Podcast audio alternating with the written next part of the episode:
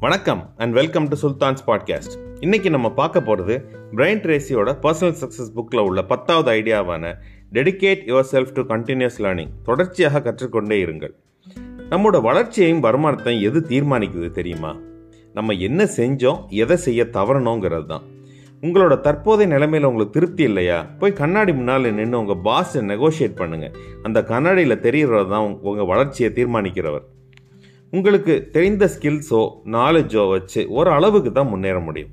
இப்போ இருக்கிற லெவலுக்கு மேலே போகணும்னா உங்கள் ஸ்கில்ஸ் நாலேஜ் எல்லாத்தையும் வளர்க்கணும். உங்களுக்கு புதுசாக கற்றுக்கணும்னு ஆர்வம் இருந்து அதை கடினமாக உழைச்சி கற்றுக்கிட்டீங்கன்னா உங்களால் எதையும் அடைய முடியும்.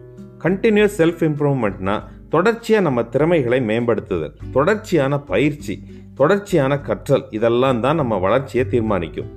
நம்ம அடிக்கடி பேசுகிற பரட்டோ பிரின்சிபல் எயிட்டி டுவெண்ட்டி ரூலும் இங்கே அப்ளை ஆகுது. கேரி பெக்கர் நோபல் ப்ரைஸ் வாங்கின ஒரு எக்கனாமிஸ்ட் அவர் இன்கம் இக் இன்இக்வாலிட்டி பற்றி ஒரு ஸ்டடி பண்ணார். அதில் டாப் டுவெண்ட்டி பர்சன்ட் மற்றும் பாட்டம் எயிட்டி பர்சன்ட்னு அவரால் பிரிக்க முடிஞ்சது. எந்த அடிப்படையிலன்னு பார்ப்போம்.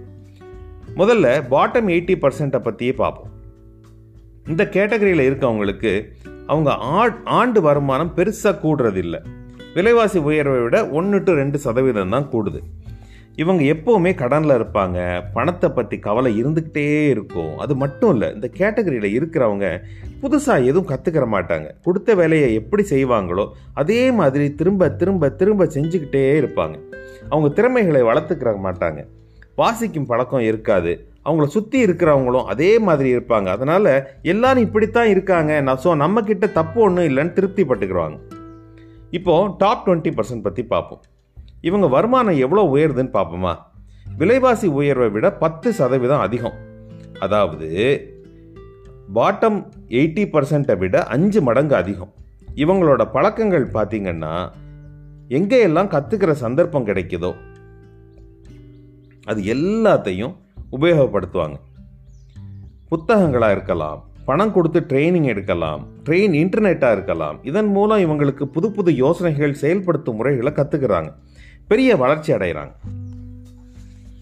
கற்றுக்கிறதுக்கு ஒரு மூணு வழிகள் சொல்கிறாரு பிரைன் ட்ரேசி புத்தகங்கள் வாசிக்கிறது. கதை புத்தகங்கள் நியூஸு கண்டதெல்லாம் வாசிக்கிறது இல்லை. நம்ம திறமைகளை நம்ம தன்னம்பிக்கையை வளர்க்கும் புத்தகங்கள் ஆளுமையை மேம்படுத்தும் புத்தகங்கள் வெற்றியாளர்களின் சுயசரிதைகள் இப்படி புத்தகங்களை தினமும் ஒரு மணி நேரமாவது வாசிக்கணும். அப்புறம் அதை எப்படி உங்கள் வாழ்க்கையில் இம்ப்ளிமெண்ட் பண்ணுறதுன்னு பார்க்கலாம். ரெண்டாவது நம்ம நிறைய ட்ராவல் பண்ணுறோம் நம்ம வாசிக்கும் புத்தகங்கள் எல்லாமே ஆடியோ வடிவிலையும் இருக்குது எப்போல்லாம் முடியுமோ அப்போல்லாம் ஆடியோ வடிவில் கேளுங்க. மூணாவது கோ பேக் டு ஸ்கூல் என்னது திரும்ப ஸ்கூலுக்கு போகணுமான்னு கேட்காதீங்க.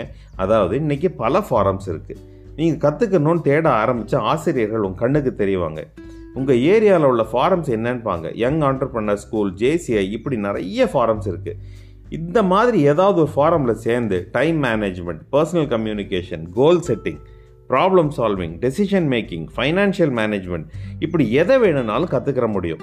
எல்லாம் சரி. என்னோட மென்டர்ஸ் குருஸ் சொன்ன முக்கியமான விஷயத்தையும் சொல்லிடுறேன்.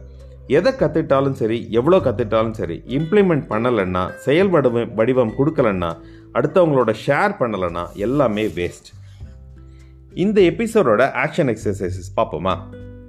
ஒன்று எந்த ஒரு திறமை உங்களுக்கு எக்ஸலண்ட்டாக இருந்தால் அது உங்கள் கேரியர்லையும் வாழ்க்கையிலையும் பெரிய வளர்ச்சி கொடுக்கும்னு நினைக்கிறீங்க. இப்போது உங்கள் பதில் எதுவாக இருந்தாலும் சரி அந்த திறமையை கற்றுக்கிறதுக்கும் வளர்க்குறதுக்கும் ஒரு திட்டம் போடுங்க. அந்த திட்டத்தை செயல்படுத்துங்க.